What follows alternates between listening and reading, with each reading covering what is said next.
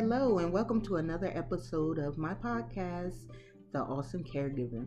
And first off, I want to start by apologizing. I know I haven't done a podcast in a while. Um, I'm not gonna lie, I've been busy, so I haven't really been taking the time to record and to edit, etc. So it's not just sitting and talking. Um, it's sitting, talking, having a topic, coming up with what I'm gonna say, and then I gotta edit it, and then I gotta post it, etc., etc., etc. So I just really haven't been taking the time to do that. Um, although I do have topics to talk about, um, it's just I haven't been taking the time to record. So I apologize for that. Did y'all miss me? I missed y'all. I miss talking to y'all. It's really sitting here talking, and it, it does seem like I'm talking to y'all. And I know y'all feel like I'm talking back to you. So I did miss y'all. So what's been going on with y'all? Mm-hmm. Oh, that's good. Yeah, things have been great. I actually today I want to talk about interacting with the nonverbal ausome loved one. We're talking about this as in the point of view of a service industry employee such as um, the McDonald's worker, the drive-through worker, the the waitress at the restaurant, the person giving a service to the ausome person. And the reason why I want to talk about this is because a couple of weeks ago, I was at a restaurant with my sister um, the weekend that we went to the beach. I was at a restaurant with my sister, my daughter, my son Stacy, my autistic son Stacy, of course, and my girlfriend, and you know, it's just packed full of family fun. Um, I'm not gonna name the restaurant we were at, but we had a service worker, a waiter. He came to our table, and you know, he started off as being very friendly, very helpful, helping everybody out um, I told him, you know, that we needed a little bit more time because the kids weren't ready to order, and also I wanted Stacy to be able to practice ordering his own food because the restaurant we were at, uh, lucky for us, had a picture menu, and he was able to order his own food by pointing at the pictures. So I wanted Stacy to be able to practice. So I told him, you know, give us a minute or whatever, and um, we'll decide what we want. And so I told Stacy, hey, you know, we're gonna practice. You order your own food. So when the waiter comes back, you're gonna tell him what you want, and you're gonna tell him what you want to drink, and then he was gonna pay for his own food at the end. So the waiter came back, and we all ordered our food, and then he came around to me and Stacy, and I said, um, my son here is autistic and he's nonverbal um, he's gonna order his own food. So you can go ahead and take his order now.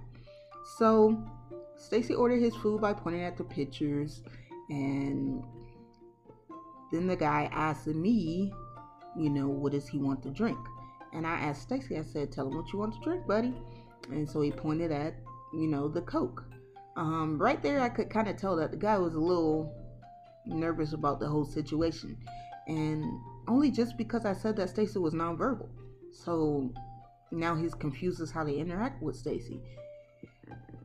So fast forward a little bit, all the food came out and everything. Um, Stacy began to eat his appetizer and he ran out of Coke. I'm actually getting ahead of myself a little bit. So before the food came out, the waiter had finished taking everybody's orders and then he came around taking up everybody's menus. Um, he came by next to Stacy and Stacy was playing with his menu. He was tapping his straws on the menu. And the waiter just kind of stood there a little bit and I saw his hands started to shake and I'm like, what is going on? Like, surely this guy cannot be afraid of asking Stacy for this menu. So I looked at him and I was like, you can just take the menu. It's okay. Like, you don't have to be, you know, nervous. And he was like, Oh, you know, I'm not nervous. Haha, kind of laughed it off. But everybody at the table could tell that he was. Even my sister said, Hey, it's okay. He's not, you know, gonna bite you. He's just act normal, you know, just treat him like he's anybody else. And so the guy was like, Oh, no, it's no big deal. You know, it's no problem. I'm not, you know, nervous or anything. And he laughed it off. He went about his business. Okay, now back to when we got our food. Stacy began to eat, and then he ran out of Coke. Um, and when Stacy runs out of drink, he wants another drink.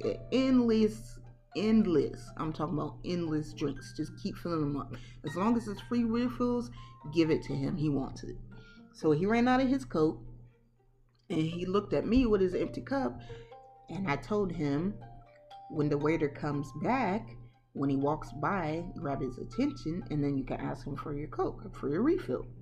So Stacy did just that. He waited. He saw the waiter walking past and he lifted up his cup as if to say, you know, I would like a refill. So this is what bothered me about this waiter. He saw Stacy holding up his cup. He looked at Stacy, saw him holding up his cup, and then he continued to walk on about his business. Now, later on, I discovered that he acknowledged Stacy, but only in his mind. He saw, saw Stacy, excuse me, he saw Stacy holding up his cup, knew that he wanted a refill, and just chose for whatever reason not to acknowledge him.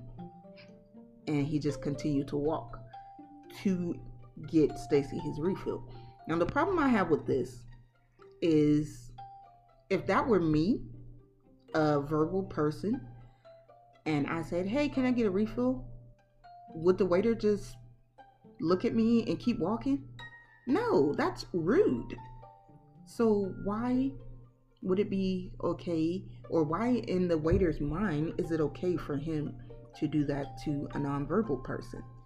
Um, it's definitely not okay, especially if the nonverbal person has the capability to understand and know what's going on. And in this situation, Stacy does. He just chooses not to use verbal language. So that really bothered me about um, that situation. And normally in these kind of situations, I kind of just stay quiet. But I thought that it might be learning thing for the waiter and for everyone involved, really. So when the waiter came back, he was bringing Stacy his coke, and I said to him, I said, "Hey, excuse me, um, you can talk to Stacy, my son. It's he understands everything you're saying. You can talk to him. And he was like, "Oh, okay, I know." Um, and in my mind, I'm like, "No, you don't know, because you just totally ignored him." So I said to him, "Well, let me put it another way. Please acknowledge him when he's asking for something." None of us knew that you even knew that he wanted a refill of Coke including Stacy, my son, because he was still asking other waiters and waitresses as they were walking past because you did not respond when he asked for a Coke. You just looked at him and kept walking. So I believe that this waiter and also many other people, they just assume that when someone is nonverbal, you don't have to talk to them or you can't talk to them like because they can't understand um, and that's really just not the case in most cases, and especially in Stacy's case. He understands literally everything that we're saying. He understands English language just as well as anybody else. Now, sometimes he may have an issue processing, but that just means that, oh, okay, you need to say a sentence in a different way for him to understand. And there's nothing wrong with that. But to just completely ignore uh-uh i don't i don't like that and i talked to that waiter and i told him you know how i felt about it he seemed to have taken it in but he was still like avoiding stacy like walking all the way around, around the table to do things and just like i i really don't understand why sometimes people fear people with special needs like what are you afraid of you don't have to be a certain way around them. Just do your thing as you normally do. And us as caregivers, we will definitely, definitely help you out if something is out of the ordinary or if you need to do something out of the ordinary for that special needs person. So if there are any service industry or I'm not even sure the exact terminology for it, but waiters, waitresses, fast food workers, you know, things of that nature, and you have to deal with somebody with special needs, do not feel that you have to be different because they are different. You just be yourself. You just be yourself. You communicate in the way that is best for you to communicate. And please, please, please do not be ignoring our ausome loved ones. We don't like that, and neither do they. Now, Stacy is not very easily, excuse me, he's not very easily bothered. So I don't think the situation bothered him as much as it bothered me. But when he reached out for that Coke and the guy looked at him and kept walking, Stacy was so confused. He was like, okay, he saw me, but you know, is he gonna bring my Coke? I don't know. So in Stacy's mind, he's like, I gotta keep trying to get my Coke. So a waitress walked past, he asked her. Another person walked past, he asked them. And finally, um, uh, another young lady walked past, and Stacy got her attention, and he asked her, and she said, Okay, what are you drinking? And really, that's all you have to do. And in that case, I stepped in and I said, Oh, he's having Coke. Um, but if I weren't there, Stacy could very well go to his tablet and be like, Coke, or he could point to the picture and say, You know, I'm having Coke. But it's just that she took the time to stop and ask the question and to acknowledge him that, Hey, sir, I see you. I see you want a drink. What can I get for you? And that is really all that I wanted from that first employee. That's all I wanted from him. And he was so nervous about the whole thing and just the whole situation was a hot mess, really. And I really wish that we wouldn't have to have these conversations, but we do. We do need to have these conversations because our ausome loved ones don't want to be treated differently. They don't. And if they do want to be treated differently in that aspect, as in, oh, I need to baby you, or, or I need to treat you like you don't know what's going on, if they do, then we really don't want them like that. We want them independent. I can't imagine Stacy wanting to be treated like a baby as, as a 17 year old young man. Uh, I can't even picture it right now. I can't even fix my brain to attempt to baby him. I cannot. He's 17 years old. He has a beard. Babies don't have beards. I'm not about to baby you. And that's just it. We're teaching our ausome loved ones to be independent, to be in the world and be able to function on their own and do things on their own. And not have to depend on us all the time. So it's pretty important for our service industry or f- food industry, waiters, waitresses, fast food workers, whatever, to know that they don't have to be a certain way around our ausome people. Give them the benefit of the doubt. And then, if you're told by the caregiver or the person that they need further assistance, then you can act in that way.